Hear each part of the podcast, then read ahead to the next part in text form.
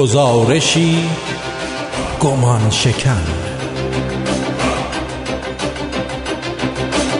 با کارشناسی و اجرای خسرو فراوهر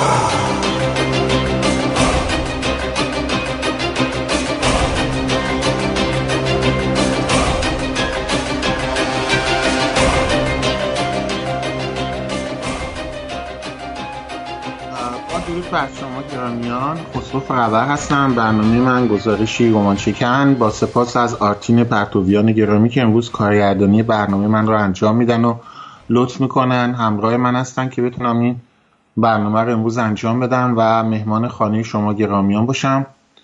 امروز برنامه که انجام میدم برنامه که فکر می‌کنم که ارتباط داره با یه سری برنامه هایی که من مدتی است در رادیو شمرون انجام میدم در راستای روشنگیری درباره اسلام. و سعی می‌کنم در این برنامه ها نکاتی رو از اسلام بیان کنم که شاید کمتر درباره اونا صحبت شده باشه.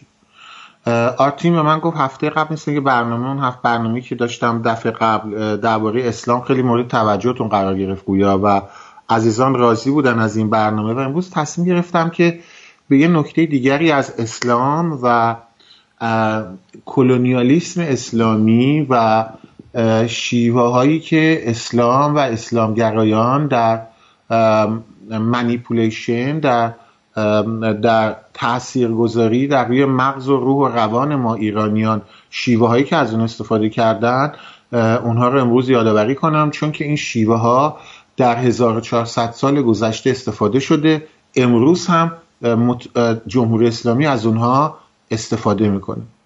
یکی از این شیوه ها شیوه است که در شستجوی مغزی هم از اون استفاده میشه و این رو فقط با انسان ها یعنی انسانی که زندانیه می‌خوان شستشوی مغزیش انجام بدن نه فقط این کار رو می‌تونن انجام بدن بلکه با جوامع با کشورهای مختلف این کار رو انجام میدن. و اینجا رادیو البرز هم گویا برنامه های من رو بازپخش می‌کنه در رادیو شمرون به اونها هم درود میگم.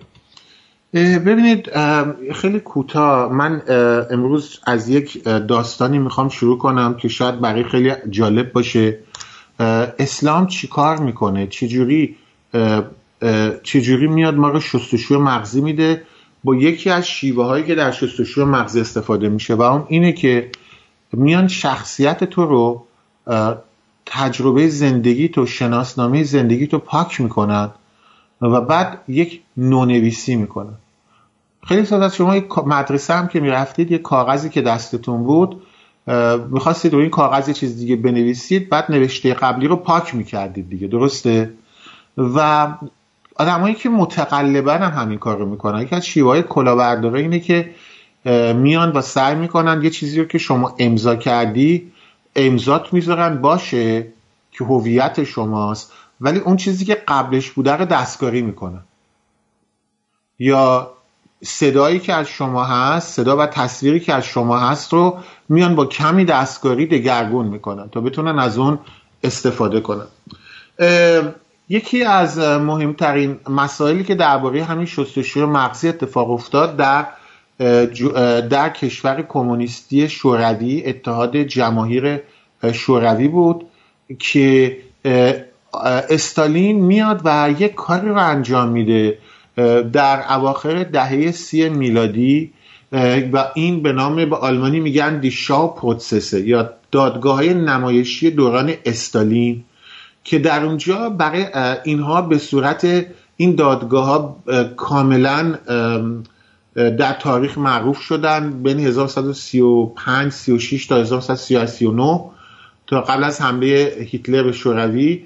و در این دادگاه اتفاقی که میفتن اینه که افراد معروف جامعه از خود حزب کمونیست در این دادگاه ها مجبور به اعتراف میشن. یعنی استالین میاد و رقیبان خودش رو در در خود حزب کمونیست رقیبان سیاسی خودش رو کمونیستایی مثل خودش رو که مثل خودش هم جنایتکار بودن. یعنی فکر نکنید مثلا الان اینا خیلی معصوم بودن. مثلا دعوای حسین و یزید یکی معصوم نبوده اون یکی اهریمنی. جفتشون آدم کش بودن. هم حسین هم یزید.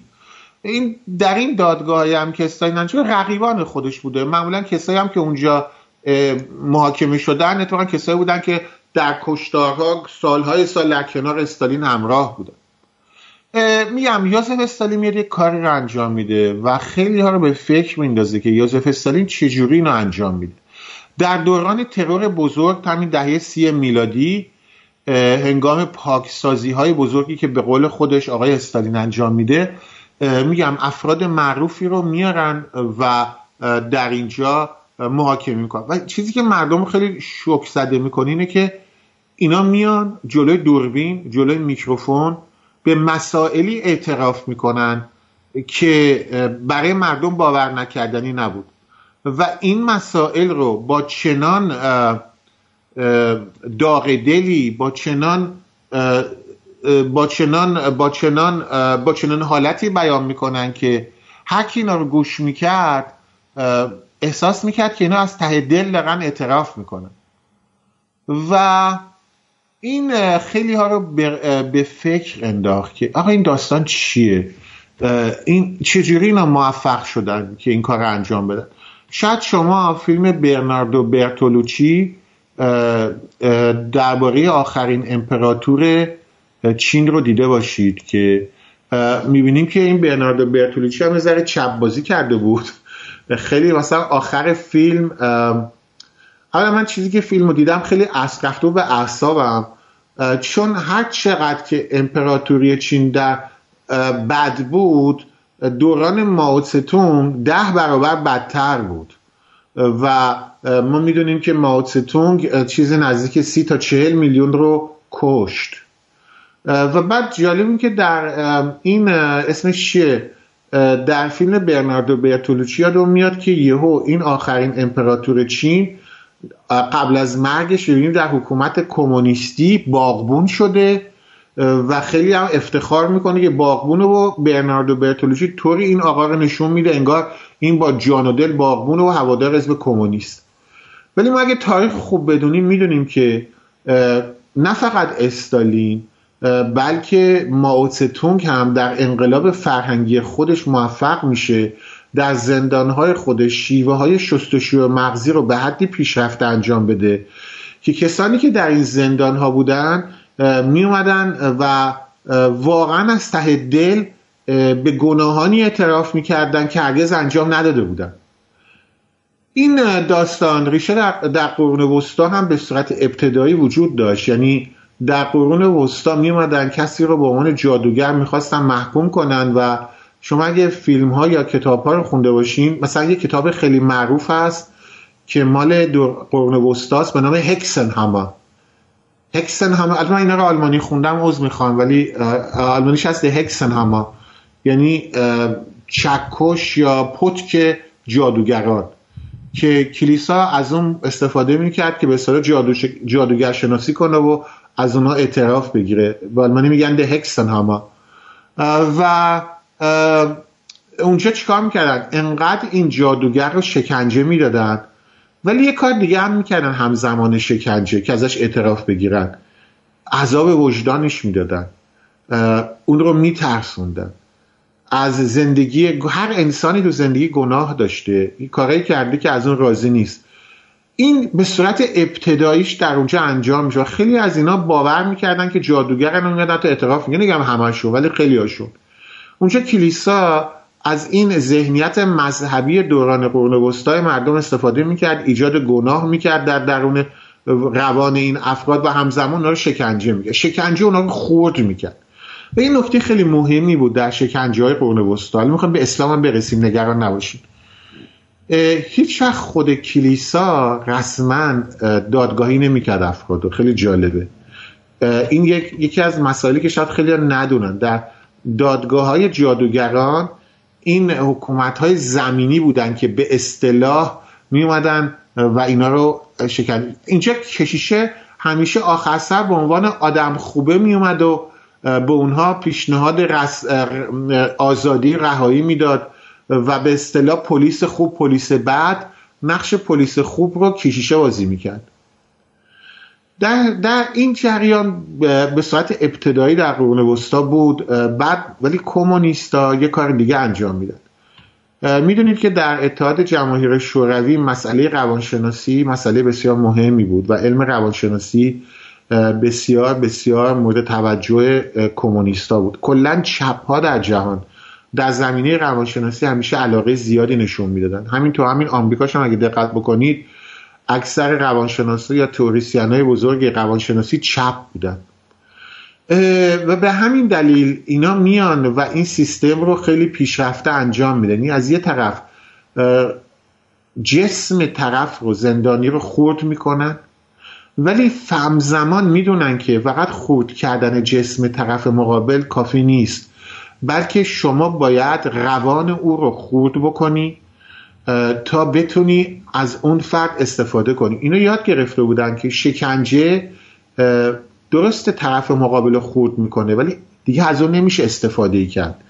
ولی اگه بتونی طرف مقابل به جوری به طوری خورد کنی هویتش رو بدزدی کاری بکنی که اون خودش باور کنه حرف شما رو دیگه نیازی به ادامه شکنجه نیست. اینجا شکنجه فقط ابزاری است یک قدمی است. یک یک یک قدم اول حتی میشه گفت قدم های دیگه روی این مسئله سازندگی می‌کنن و دیگه نیازی به شکنجه نیست. شما طرف رو کاری می‌کنی که او خودباوریش رو از دست بده و بعد از این مدتی خودش دشمن خودش بشه و خودش بیاد و بدونه که شما دیگه مجبورش کنی راه شما رو ادامه بده.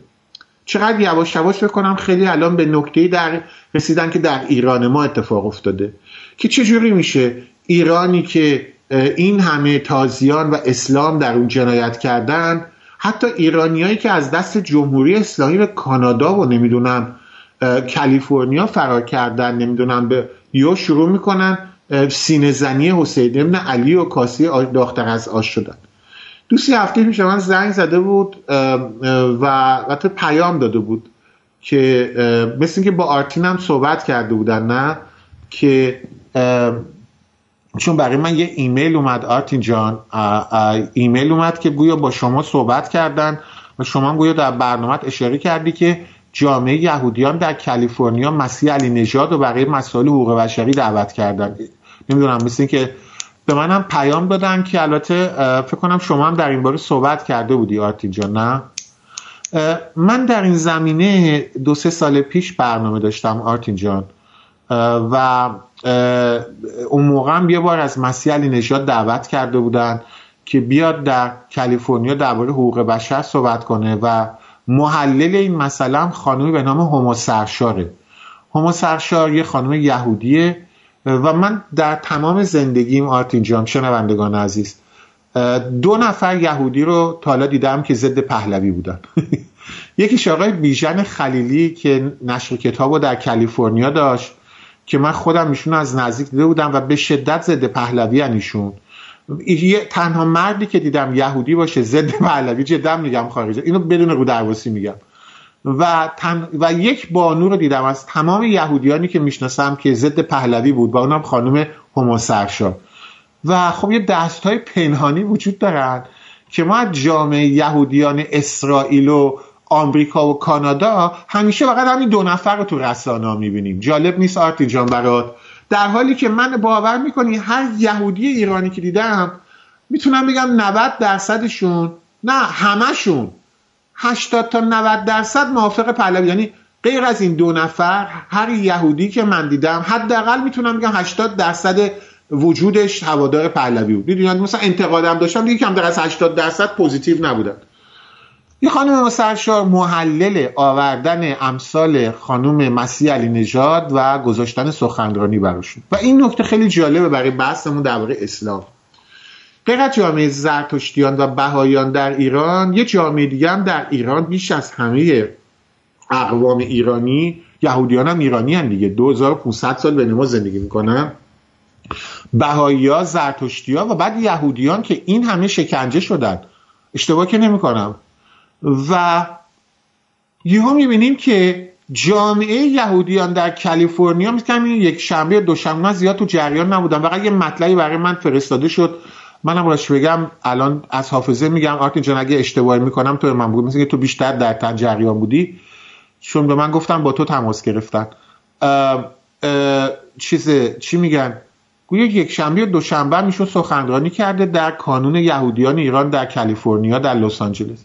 خب شما یه بار بشین فکر کن. میر حسین موسوی هفت سال نخست وزیر خمینی بود. حداقل صد بار گفت که اسرائیل باید نابود شود.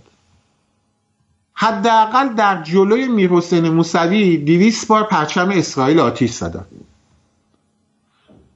صهیونیسم مثلا مرگ بر صهیونیسم و مرگ بر اسرائیل و فوش به یهودیا و اینا فکر نمی کنم کمتر موسوی یکی از رادیکال ترین افرادی بود. خب خانم مسیح علی نژاد از طرفداران پروپاروس موسویه.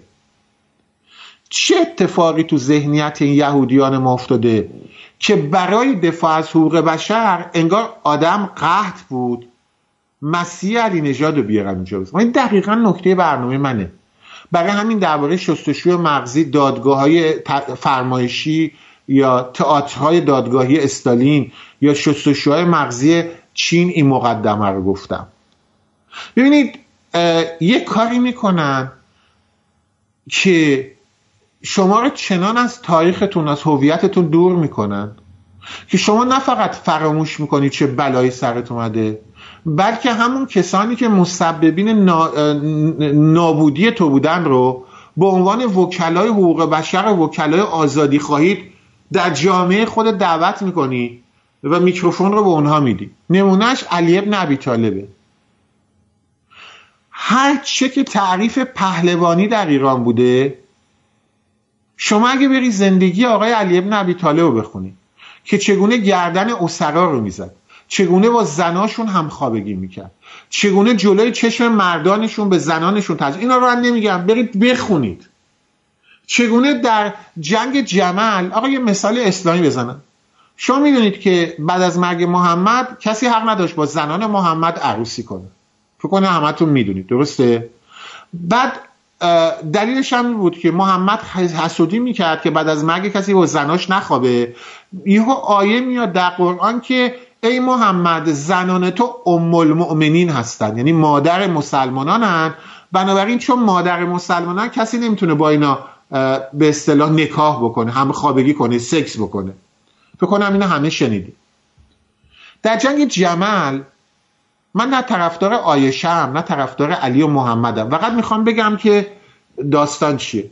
میگن کسی که با مادر خود فلان کار رو بکند با مادر دیگران چه کند؟ درسته؟ علی ابن ابی طالب در جنگ جمل میره به جنگ آیشه. اینجا که سوال پیش میاد. مگه آیشه در قرآن ام المؤمنین نبود؟ در قرآن اومده زنان محمد ام المؤمنین برای همین نمیشه باشون عروسی کرد. در جنگ جمل علی تمام یاران خانم آیشه رو می‌کشه. بعد یه در نهج البلاغه یه سخنرانی از علی هست به نام اونجا میگه النساء نواقص العقول یعنی زنان ناقص العقل. من یه بار با یکی از این آخونده بحث کردم گفتم آخه این توهین چیه به زنان؟ می‌دونی آخونده من چی گفت؟ گفت اینجا علی منظورش آیشه بوده در جنگ جمل. من بهش گفتم بس وای این که بدتر شد.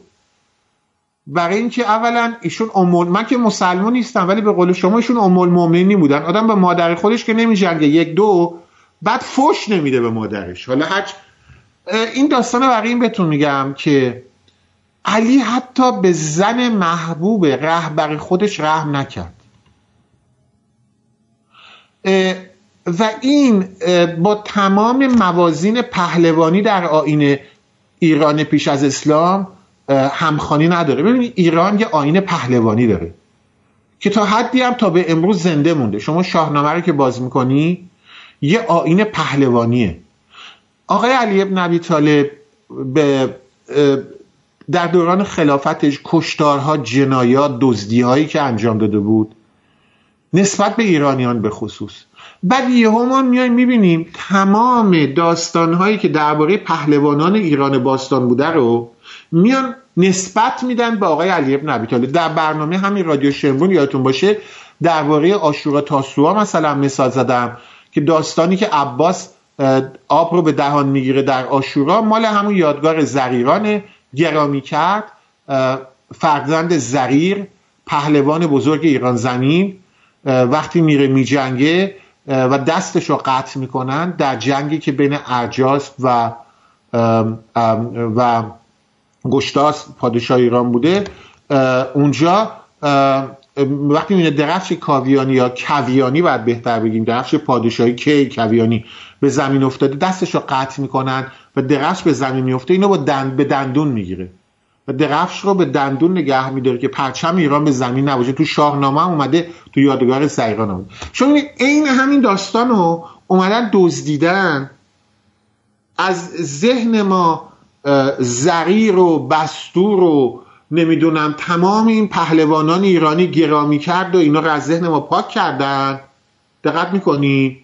بعد به جاش عباس, عباس رو گذاشتن. و این من برنامه پیش براتون توضیح دادم. و این اتفاقی که امروز داره 1400 ساله میفته و امروز هم افتاده. حالا یک مطلبی رو می‌خوام بگم شاید بعضی دوستان به science fiction علاقه داشته باشن. یه مثال دیگه براتون بزنم. یه سریالی هست شاید براتون جالب باشه science fiction. البته این یکی از کتاب های معروف science fiction جهان مال یکی از معروفترین نویسندگان آمریکا. یعنی این فقط داستان قصه نیست بلکه یکی از در زمینه ادبیات مدرن آمریکا آقای فیلیپ کی دیک غیر از اینکه فقط science fiction اصلا به عنوان یکی از بزرگترین نویسندگان مدرن آمریکا به یاد میشه. و یعنی یعنی ایشون science fiction می نوشته ولی کتابایی که می نوشته از لحاظ ادبی در سطحی هستند که او رو جز بزرگترین نویسندگان قرن بیستم آمریکا خطاب می‌کنن. فیلیپ کی دیک فیلیپ کی دیک یکی از معروفترین کتاباش کتابی به نام The Man in the یعنی مردی که High Castle یعنی قلعه قلعه که در یه بلندیه. مردی که در اونجاست و از این یک سریال سریال درست کردن که الان پخش میشه در آمازون فکر می‌کنم اشتباه نکنم. و الان سری سوم این سریال داره پخش میشه که من کتابشو من چندین سال پیش کتاب رو خونده بودم. یعنی شاید 20 25 سال پیش خود آقای فیلیپ کیدیک حدود یه تقریبا سی سال چهل سال پیش از دنیا رفت. خیلی هم موادی بود اتفاقا یعنی همیشه تو اون دنیا تو عالم اپروت بود ولی آدم قلم توانایی داره و مغز خیلی گستاخی داشت و اتفاقا هم از روانشناسی در کتابش استفاده می‌کرد و هم از علم فیزیک.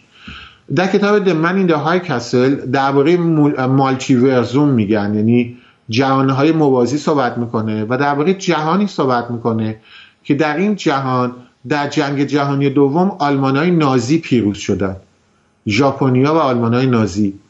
و موضوع داستانش آمریکاییه که تحت اشغال قسمت قسمت غربیش تحت اشغال آلمان نازیه و قسمت ببخشید الان قسمت شرقش و تقریبا نوایی مرکزیش اکثرا تحت تاثیر آلمان نازیه و قسمت غربیش چی میگن سواحل پاسیفیکش کالیفرنیا اینا تحت تحت اشغال ژاپنیاست. و خود داستان حدود 1960 1962 که الان مثلا نزدیک 18 19 سال از جنگ جهانی دوم گذشته هیتلر زنده است.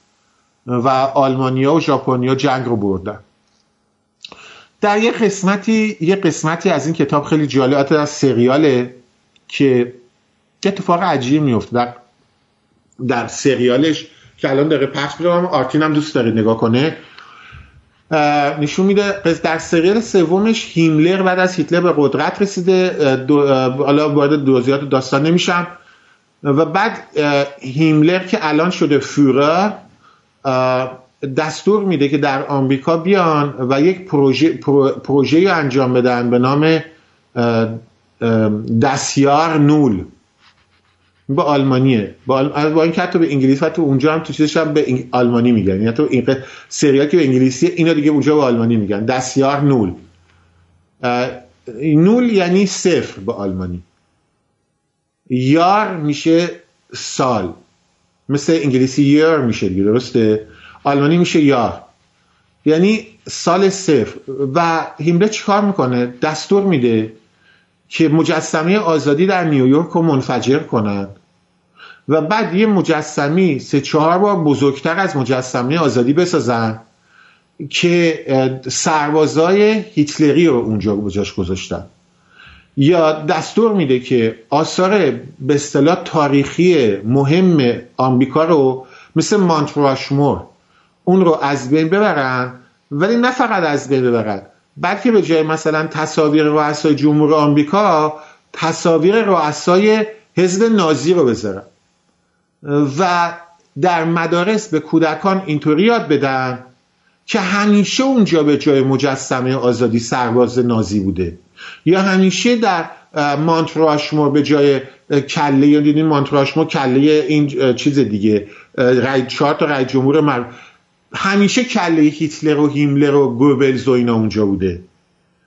و اونجا توضیح میده. میگه ما اگه بخوایم تا ابد دست تاوزن یاری رایش رایش هزار ساله رو بتونیم تداوم بدیم در آمریکا اگه اینا به یاد داشته باشن که روزی آزاد بودن همیشه ما رو نیروی اشغالگر می‌دونن. پس ما میایم تاریخشون نه فقط نابود می‌کنیم. اگه ما فقط نابود کنیم اینا جای خالی این تاریخ رو همیشه می‌بینن. می‌بینن جا خالیه. و میان سعی می‌کنن در خاکستر همون نابودی ها در سوخته ها و خرابه های اون نابودی دنبال حقیقت بگردن. کاری که باستانشناس ها امروز هم انجام میدن. دقت کردین؟ میرن مثلا ما هر چی خراب کنیم اینا تو همون خرابه ها دنبال یه چیزی میگردن. بیاین کار دیگه کنیم. بیایم خراب بکنیم. به جای اون در همونجا یه هویت دیگه قرار بدیم. و بعد شما وقتی سریال رو نگاه می‌کنی می‌بینی که بعد از 20 سال تو آمریکا خیلی از این آمریکایی‌ها هیتلر مال خودشون می‌دونن. یعنی حتی در رابطه با هیتلر کاسه داغ‌تر از آش هستن. و یکی از قهرمانان این کتاب آقای جان سمیت که اول Ober اول Gruppenführer Gruppenführer می‌دونی یه ذره اف آلمانی براتون بیام. اس اس اس اس می‌دونی یعنی چی دیگه؟ اس اس یعنی شوت شتافل. اینا خیلی اس اس چه می‌رفتین آلمانوتیش این واژه ها رو می‌دونستین. اس اس مخفف شوت شتافله اس سی اچ شوت با اس سی اچ میشه تو شوت شتافل یعنی شتافل یعنی دسته و گروه امنیتی یا محافظتی. اس اس و اس اس گروپن فورا یعنی یعنی رهبر گروه در چیز موازی ژنرال تو اس اس بعد ما Obergruppenführer داریم که تقریبا میشه ژنرال دو یا سه ستاره. Oberst-Gruppenführer یه استه اضافه داره میشه ژنرال چهار ستاره. این جان اسمیت یه دونه Obergruppenführer ه که بعد Oberst-Gruppenführer میشه حتی. آمریکاییه. و یه پسری داره که این پسرش دچار بیماری ژنتیکه. و در آلمان نازی حتی در دوران هیتلر می‌دونی قانونی بود. کسایی که دچار بیماری ژنتیک بودن میبودن اینا رو تو بیمارستانه و میکشتن. این فکر کنم نمی‌دونم می‌دونی اینا طرفدار هیتلر اینا رو گوش کنن. مثلا آقای احمدی نژاد دوران بچگیشو فکر نمی کنم در دوران هیتلر زنده میموند. کودکانی که دچار بیماری ژنتیک بودن یا کمی عقب مونده بودن و میبردن اویتانازی بهش می‌گفتن. و اینو میبردن در بیمارستان ها کودکان رو میکشتن. نزدیک صد هزار تا کودک رو در دوران هیتلر اینطوری کشتن. و و این پسر این آقا 15 16 سالش بود در روی بیماری ژنتیک پیدا می‌کنن. و این پسر خودش میره خودش میره خودش رو لو میده که بکشنش. یه پسر آمریکایی اصل انقدر باورمند با آدولف هیتلر بود و سیستم نازی آمریکاییال است کاری آمریکایی هیتلر یا نازی ها در آمریکا و پروپاگاندا کرده بودن توی سریال خیلی قشنگ نشون میده. خیلی زیباست. یعنی شما شما شما می‌بینی که چجوری پروپاگاندا اینا کار می‌کنه. که این پسر داوطلبانه با عشق میره خودش رو معرفی می‌کنه که بزنم بکشنش که میگه من لیاقت اینو ندارم که در رایش هزار ساله زندگی کنم چون مشکل ژنتیک دارم. چقدر شبیه امروز ایرانی هست نه؟ بچه های خودشون رو رومین میفرستادن. یه مادری یادم اول اول فاجعه پنجاه پسر خودش رو لو داده بود. ما ایرانی ها الان داوطلبانه سر خودمون رو زیر آب می‌کنیم. ما کاسه داختر از آشیم. و شما وقتی که این سریال رو می‌بینیم متوجه میشی که خیلی شباهت های زیادی داره به دوران استالین. ماوت ماوستون چیکار می‌کنه؟ ماوستون در دوران انقلاب فرهنگیش کاری می‌کنه که اسلام 1400 سال در ایران انجام داده. ماوستون دستور میده در چین کتاب موزه ها رو پاکسازی کنن. مدتی در دوران انقلاب فرهنگی بعدها آزاد میشه. در دوران انقلاب فرهنگی ماوستون موسیقی کلاسیک چینی ممنوع میشه. اپرای چینی که سبک خاصی از موسیقی در چین اول ممنوع میشه بعد اشعار باستانیش رو ممنوع می‌کنن و بعد میان این اپرای کلاسیک چینی رو فقط با تمای انقلابی انجام میدن. شما عین همین رو امروز در جمهوری اسلامی در کل اسلام دارید. به یعنی چی؟ یعنی شما می‌بینید موسیقی سنتی موسیقی خسروانی دوران ساسانی رو میان اول اصل رو نابود می‌کنن و بعد از روی اون موسیقی برای ما روزه خونی درست می‌کنن خود عربا شیعیان عرب میان از روزه خونی هایی که ایرانیا برای حسن حسین درست کردن اشعاری که می‌خونن از اونا کپی سازی می‌کنن. خیلی جالبه نه؟ موسیقی اصیل ایرانی رو میاد اسلام اول محکوم می‌کنه. موسیقی که روی موسیقی عرب تاثیرگذاری کرده. شما می‌دونید که آهنگ های عربی که امروز میشنوید خیلی از اینا سبک و تونش عربا چجوری یاد گرفتن؟ بردگان ایرانی هنگامی که در معادن در مزاره مجبور بیگاری بودن این این سیاپوستا بودش در فیلم های آمریکایی قرن 19 و 20 که برده بودن و وقتی که کار می‌کردن آهنگ میخوندن و از همین آهنگا اتفاقا موسیقی مدرن قرن بیستم به وجود اومد در آمریکا. ناله بردگان سیاه پوست شد بلوز. سول. برای همین هم اکثرشون سیاه پوستن دقت کرده باشی موسیقی پر از غم سیاه پوستان هنگام بردهداری. حالا نگاه کنید نکته رو. هنگامی که بردگان ایرانی این همین بردگان سیاه پوست پر از غم آهنگ میخوندن اینا اومدن. همین دیکتاتورها همین قاسبین اومدن از این موسیقی کپی گرفتن. دقت می‌کنی؟ و از روی تمین موسیقی هزار سال بعد ازاداری آشورا تا سوال موسیقی که گوش می‌کنیم. شما وقتی این موسیقی های غمگین رو گوش می‌کنید برای حسن حسین اینو موسیقی هایی که نیاکان ما میخوندن هنگامی که به زن و بچه ایرانی تجاوز می‌شد. دقت کردین؟ این همون برای همین هم از موسیقی ایرانی غمگینه. دقت کردی چقدر موسیقی ایرانی غمگینه معمولا؟ به خصوص موسیقی کلاسیک ایرانی. برای اینکه موسیقی یک قوم در زنجیره. و این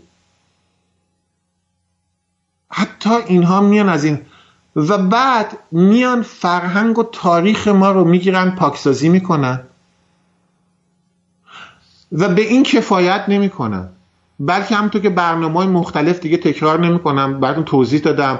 دزدیایی که از شاهنامه کردن دزدیایی که از اندرزنامه های ایرانی. تقریبا تمام احادیثی که مله درباره امامان شیعه دارن اگه چیز خوبی توش اینه از اندرزنامه های دوران ساسانیه. یعنی شما اکثر این احادیثی که اینا میان تعریف می‌کنن اندرزنامه های دوران ساسانیه. برای اینکه یه ذره بخندیم من برای آرتین عزیزمون یه کلیپ فرستادم.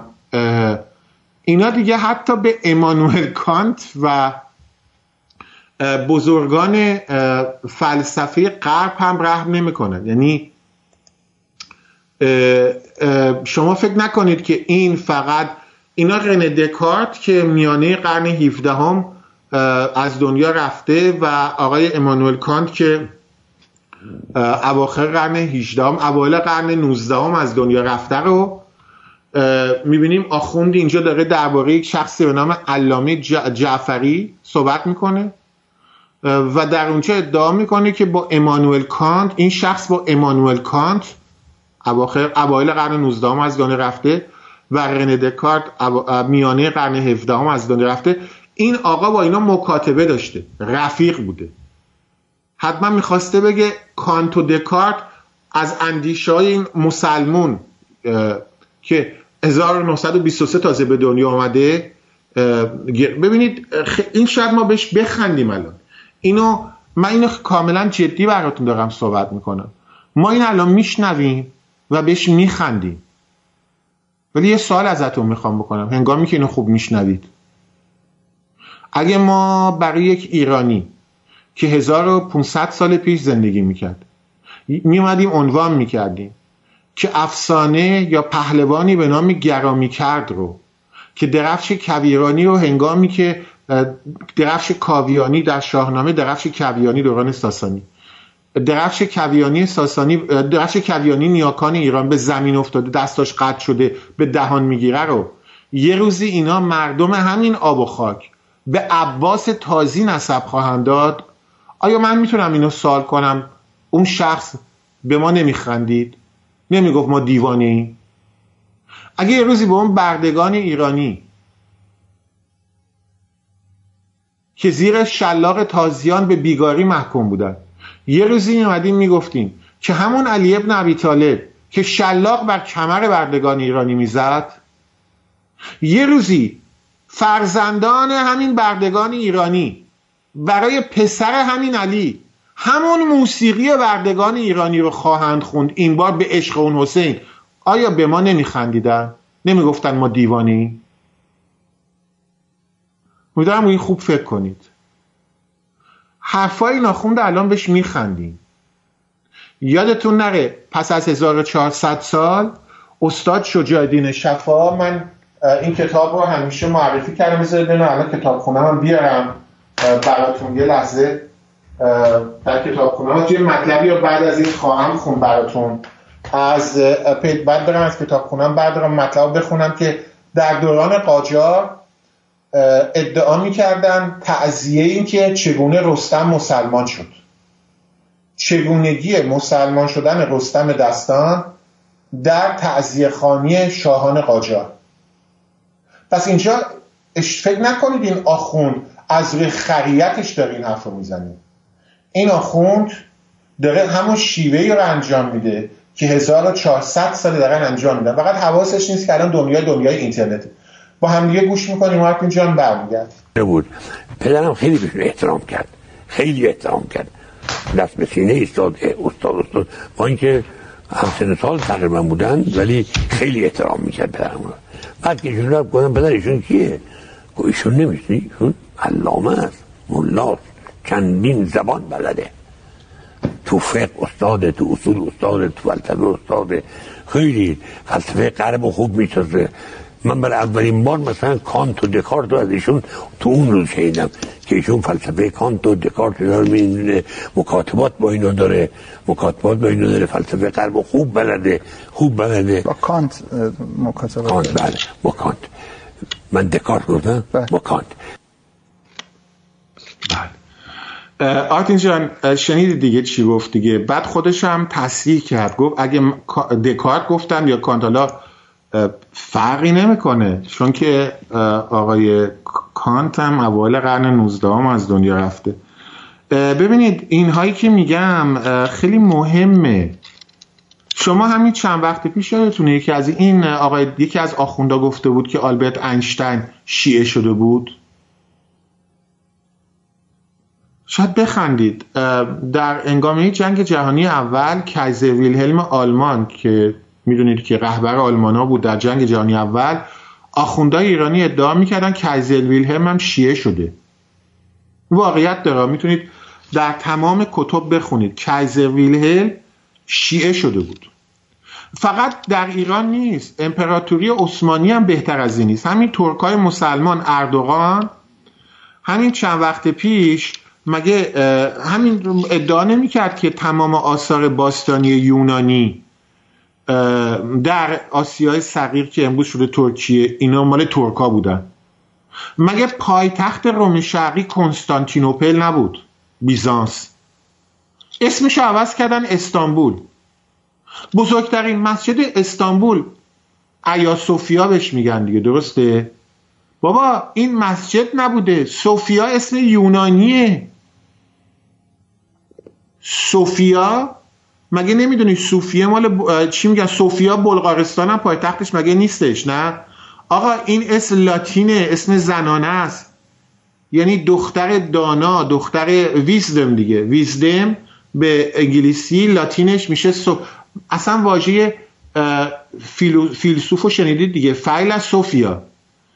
این این خانوم از در دوران امپراتوری بیزانس میاد کلیسای بزرگ می‌سازن.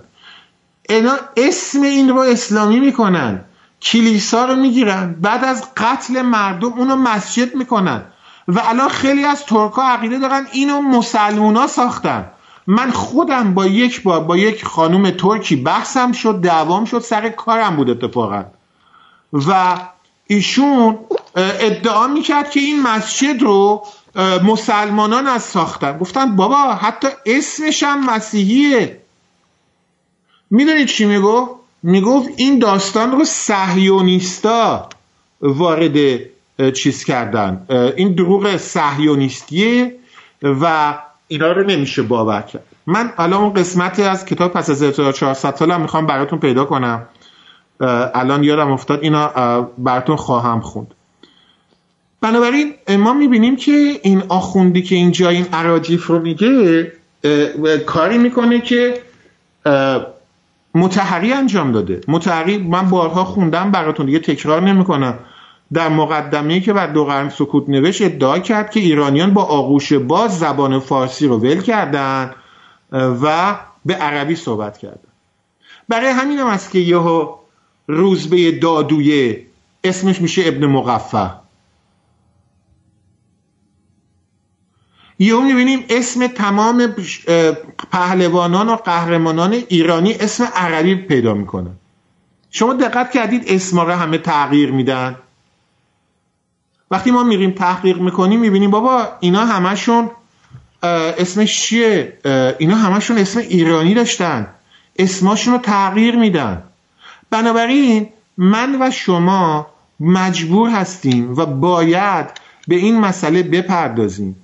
که امروز ما رو می‌خوان ذهنیتمون رو می‌خوان تاریخمون رو تغییر بدن. و اگر مسیح علی نژاد رو می‌بینیم میفرستن خارج از کشور که مسیح علی نژاد برای ما از حقوق بشر صحبت کنه این همونه که آهنگ غمانگیز بردگان ایرانی رو امروز یه بچه سید میره بالا منبر نوه خونی می‌کنه برای قاتل مردم ایران. دقت کردین؟ امروز آقای دهباشی حسن دهباشی میاد مصاحبه می‌کنه به قول خودش حتی روشنگری می‌کنه. من یه سوال بکنم. این آخوندا و اطلاعاتی های رژیم اگه اینقدر علاقه به مصاحبه داشتن آرتین جان چرا نمیادن با من و تو مصاحبه کنن؟ چرا با حسن دهباشی؟ یه می‌بینیم حسن دهباشی در مصاحبهاش مطالبی رو میگه که میگیم ایول دمش گرم چه چیزایی گفت. خیلی ساده است. وقتی که می‌خوان شستشوی مغزیت بدن خود اون شکنجهگر وسط شکنجه یهو دل سوز تو میشه. دقت کردیم سنگ صبورت میشه. برای اینکه باید اعتماد تو به دست بیارن. پلیس خوب پلیس بد. هم پلیس خوب هم پلیس بد هدف دارن نه؟ یک منظور دارن.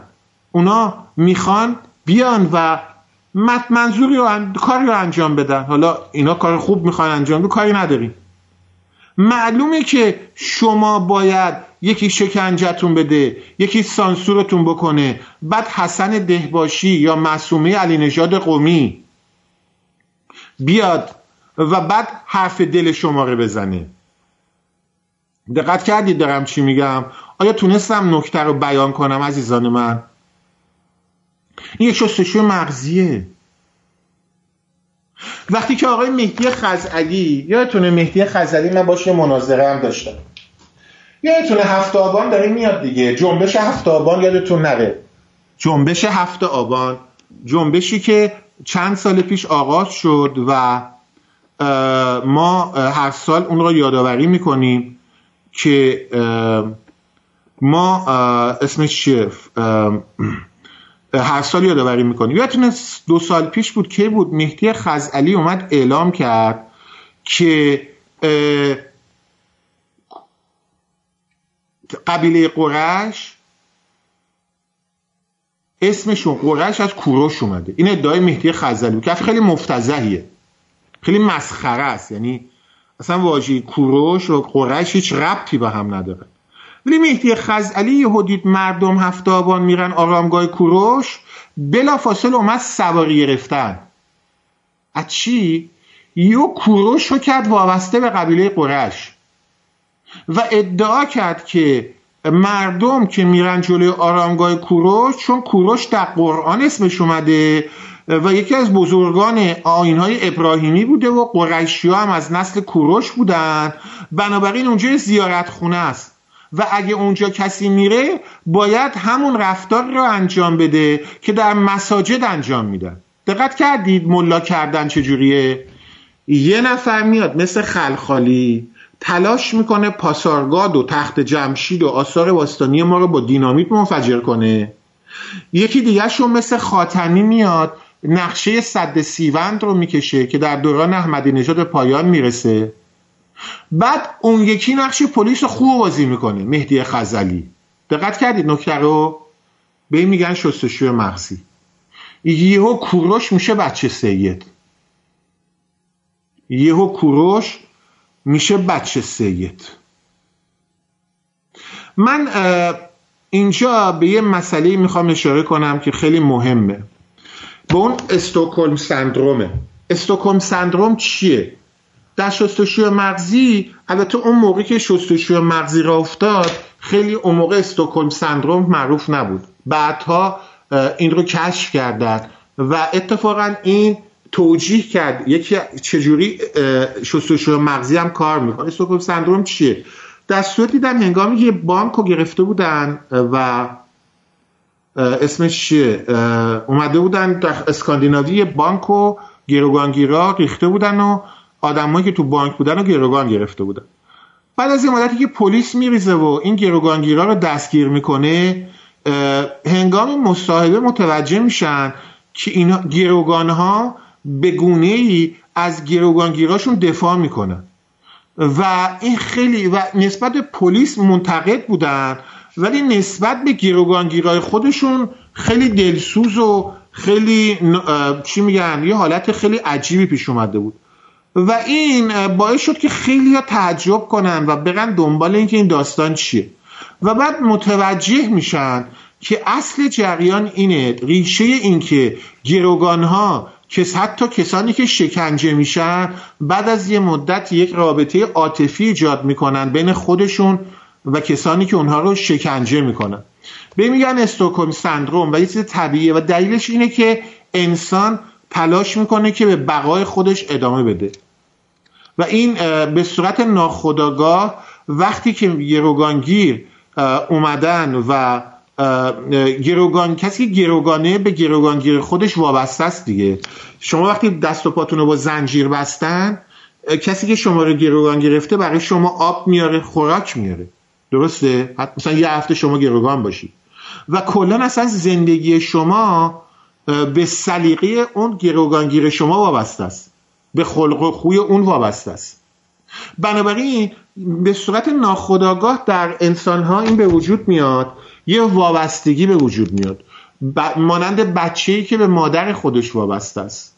مادرش به او شیر میده مادرش رو در آغوش می‌گیره. و این چون در وجود ما بوده هنگامی که اون گروگانگیره میاد و به زندانی خودش خوراک میده نوشابه میده و همزمان کسی که گروگان گرفته شده متوجه این مسئله است که ادامه بقای خودش به خلق و خوی گروگانگیر وابسته است. یه حالت خیلی مریضی و بیماری به وجود میاد. بهش میگن استوکل سندروم. یه رابطه ای که واقعا یه حالت خیلی روانی و واقعا هم ثابت شده. کسایی که امروز میان و تلاش می‌کنن یک جامعه ای رو تحت تاثیر قرار بدن از این استوکل سندروم استفاده می‌کنن رسما استفاده می‌کنن. برای همینه ما این رو در ایران به شدت شاهد هستیم. ما می‌بینیم این مسئله رو. ما می‌بینیم که چگونه حتی پناهنده هایی که از دست جمهوری اسلامی فرار کردند شروع می‌کنن و برای جمهوری اسلامی اشریزی می‌کنن. بذارید از صفحه, صفحه 822 جلد دوم کتاب پس از 1400 سال مطلبی رو براتون بخونم که گفتم نه فقط تاریخ ما رو میان اول شکنجه می‌کنن همین میگم تاریخ رو شکنجه می‌کنن یعنی نابود می‌خوان بکنن بلکه روی خرابه های اون تاریخ میان چیکار می‌کنن؟ شبیه سازی می‌کنن. براتون اینو می‌خونم که فکر نکنید این این مسائل شوخیه. شجاعدین شفا صفحه 822 میگه میگه یکی از جالبترین این سناریوها داستان اسلام آوردن رستم زال به دست علی ابن ابی طالب است. چنین ترکیبی با همه غیر منطقی بودن آن از دیدگاه مکتب تعذیه ضروری بوده است. زیرا که از یک طرف رستم قهرمانی است که قرنهاست در دل مردم ایران جای دارد و از اون نمی‌توان گذشت. از طرف دیگر مسلمان نبودن او مایه دردسر مؤمنین است یا حتی ملاها. و تنها پهلوانی هم که می‌تواند رو به زمین بزند و وادار به اسلام آوردن کند علی خیبرگیر است.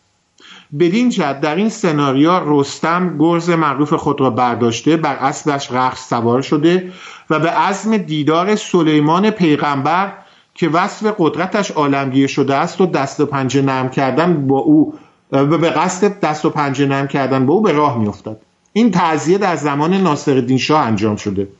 میگه اصل این تعذیه که به صورت چاپ سنگی در سال 1311 در تهران به چاپ رسیده اکنون جزو کلکسیون تعذیه های انریکو چرولی در کتابخانه واتیکان است. درباره مطالب بالا در کتاب مردم و شاهنامه نوشته ابوالقاسم انجوی شیرازی و در سخنرانی دکتر فریدون وهمن و هومن استاد دانشگاه کوپنهاگ اینا از مخص ها رو میگه. در اصل خواستم بدونم که اینو بدونید که این انجام شده. مال زمان ناصر الدین شاه. و این رو شاهد بودن. یعنی گردشگران سفرایی که در دربار ناصر الدین شاه بودن دعوت شد و این تجزیه رو دیدن. در دربار اسمش چیه؟ ناصر الدین شاه نمایشنامه مذهبی انجام شده و بهش باور داشتن. میگه خلاصه رستم راه میفته و به قول این مسلمونا بسم الله میگه و سوار رخش میشه میره سلیمان رو ببینه. در گردنه کوهی با جوانی خوش چهره برخورد می‌کند که از جهت مقابل در حرکت است.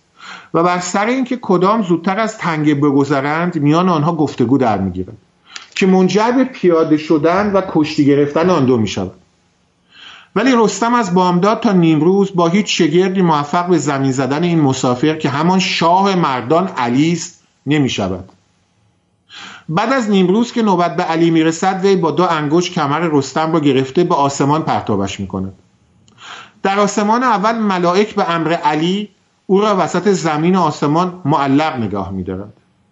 در آن موقع آن حضرت به دو می گوید که ای رستم ادای شهادت کن و مسلمان شو یا از سر چنان بر زمین بخوری که بدنت هزار تکه شود. و رستم رستم در اینجا امان می‌خواهد و اسلام میآورد. این نکته رو کاش به توجه کنید وقتی رستم اسلام بیاره دیگه من و آرتین باید چیکار کنیم اینجا؟ وقتی رستم پهلوان اینطوری شکست می‌خوره از علی و مسلمان میشه وقتی امانوئل کانت و دکارت با این آخوند بی سواد نمی‌دونم استاد این آخوند بی سواد اس حالا خوب شاید گفت تو توییتر با هم بودن اس برای هم میفرستادن. وقتی شما در روضه‌خونیاتون داستان گمانی گرامی کرده یادگار زریران اشکانی رو که در دوران ساسانی قصه شب همه کودکان ما بوده اون رو میاد به عباس میچسبونید و انگار آتین جان شنوندگان الان شما به هر کسی بگی داستان مشک آب و نمی‌دونم دندان گرفتن میگه کار عباس بوده دیگه نه؟ تو اگه بگی گرامی کرد این داستان ریشه از اون داره باور نمی‌کنه. باورتون میشه؟ 500 سال دیگه همه فکر می‌کنن دکارت و کانت شاگردان علامه جعفری بودن؟ چرا نخندید؟ جدی میگم. زمان ناصر شاه باور داشتند که علی کشتی گرفته با رستم و رستم رو مسلمان کرده. براتون ادامهش رو واقعیت داره. این ثبت شده. میگم دوران پهلوی رو ما کم گرفتیم. این دوران پهلوی یه چیزایی از مغز ما ریختن بیرون. که ما حتی فراموش کردیم این مزخرفات رو حالا میگم به شاه ایراد می‌گیریم که چرا ما رو آتئیست نکرد. عوض می‌خوام به گاو نمی‌خوام توهین کنم بوسالم نمی‌خوام توهین کنم. سه نقطه‌ای که این حرفا رو می‌زنیم. ماها باور داشتیم که رستم شاگرد علی بوده.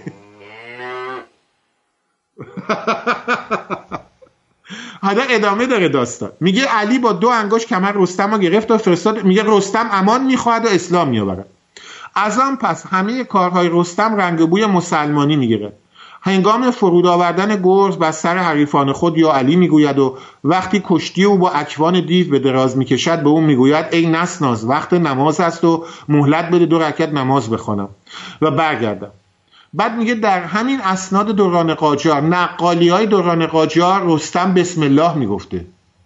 رستم نماز میخونده. میگم اینا رو یادمون رفته. شاید هم خجالت میکشیدیم و یادمون رفته. میگه در روایت دیگر اضافه شده است که رستم در قعر چاه خود در خواب رفته است تا به هنگام ظهور امام قائم بیدار شود و در رکاب آن حضرت شمشیر بزند. که این رو هم اتفاقا از ایران باستان دزدیدن. مثلا کیخورشید می‌دونید که بخش کیخسرو عقیده داشتن که زنده است و هنگامی که سواشیان میاد او و چند پهلوان بزرگ ایران در کنار او برای فرشگرد شدن جهان قیام خواهم کرد. این فرشگرد هم از, از لندن دزدیدن و چهل دزد اصلاح طلب برای ما شدن جان... پهلوانان سعاشیانت امیدوارم برنامه امروز مورد توجهتون قرار گرفته باشه. من این سه دقیقه آخر اجازه می‌خوام یه دفاعی از خودم بکنم درباره فرشگرد. شنیدم یک سری عرازل و اوباش اومدن گفتن دلیل مخالفت خسرو فرور با فرشگردی ها اینه که بهش مقام ندادن. من پاسخ میدم اینه. اون چهل تا ناشناس که هیچ کسی اینا نمیشناخت. خندم گرفته. من اگه نصف اون دلاراش شدن های این افراد انجام داده بودم از این افراد بیشتر فرشگردی به من داده بودن.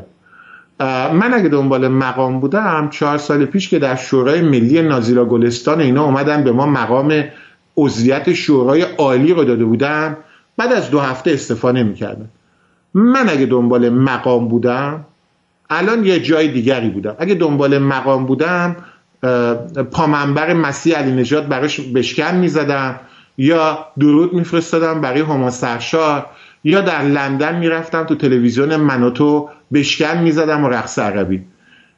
دوستان عزیز کسانی که مزخرفات رو درباره من میگن در روانشناسی میگن اتفاقا آینه ای از دل خودشون گرفتن و, و صورت و سیمای درون خودشون رو در اون آینه نگاه می‌کنن. نه عزیزان من دلیل مخالفت من با فرشگرد اینه که سالهای سال در این اپوزیسیون بودم. و تکرار خیلی از مسائل رو دیدم. و عقیده دارم که کسانی که در این گروه هستن چند هدف دارن. یکیشون گرفتن بودجه دلار از دولت ترامپ.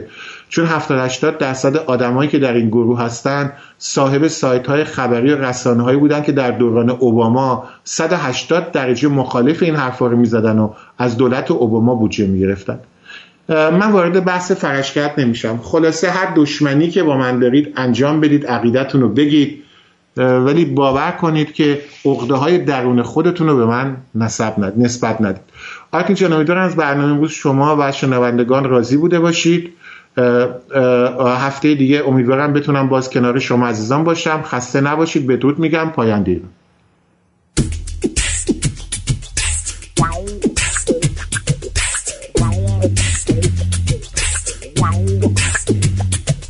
نقی تو رو قسم به شوخ؟ تبعید به این بیرون از گود تو تبعید. به آلت بزرگ زندگانی که پشت ما نشسته رو به تهدید. نقی تو رو به تو به عرض تحریم. دلار رو به رشد و حس تحقیم نقی تو رو به امام مقواوی. به طفل علی گوی توی رحمگی. به درس فقه تو اتاق عمل بینی. به آقا و تسبیح و جام نماز چین نقی تو رو به انگشت شیس رضاوی. به دینی که اوت شده و فوتبال دینی. آی نقی حالا که مهدی خواب ما تو رو صدا می‌زنیم آی نقی. تو ظهور کن که ما آماده تو کفنیم آی نقی. حالا که مهدی خواب ما تو رو صدا می‌زنیم آی نقی. تو ظهور کن که ما آماده تو کفنیم آی نقی. نقی تو رو قسم به عشق و ویاگرا تو رو به لنگای هوا شده و چاکرا تو رو به سنگک و مرغ و گوشت و ماهی سینه سیلیکونی و بکارت راه را. نقی تو رو به ممه های گلشیفته. به آبروی نداشتی که از ما ریخته نقی تو رو به نژاد آریایی. به پلاکی که به گردن آویخته. نقی جون من تو رو به ششول فرنود. سه هزار میلیارد زیر گنبد کبود خلیج فارس و ارومیه هم قصه بود. راستی اسم رهبر جنبش سبز چی بود؟ آی نقی حالا که مهدی خواب ما تو رو صدا می‌زنیم آی نقی تو ظهور کن که ما آماده تو کفنیم آی نقی حالا که مهدی خواب ما تو رو صدا می‌زنیم آی نقی تو ظهور کن که ما آماده تو کفنیم آی نقی آی نقی آی نقی آی نقی آی نقی آی نقی آی رحلت جنگوز امام امت به سیاسیون فسیلی تو غربت به بیوه های با کلاس پلاس دیسکو. به بحثای روشن فکری تو چرخ خیرت مردای اون کار به زنان مدافع حقوق مرد. به انقلاب رنگی از تلویزیون. به سه درصد جمعیت کتاب خون. تو رو به شعرهای آبکی تو خاری نقی تو رو به این جماعت حالی به حالی. صبح زنده باد میگن و شب مرده باد به قهرمونه قصه های خیالی. آی نقی حالا که مهدی خواب ما تو رو صدا می‌زنیم آی نقی تو ظهور کن که ما آماده تو کفنیم آی نقی حالا که مهدی خواب ما تو رو صدا می‌زنیم آی نقی تو ظهور کن که ما آماده تو کفنیم آی نقی آی نقی آی نقی آی نبی آی نبی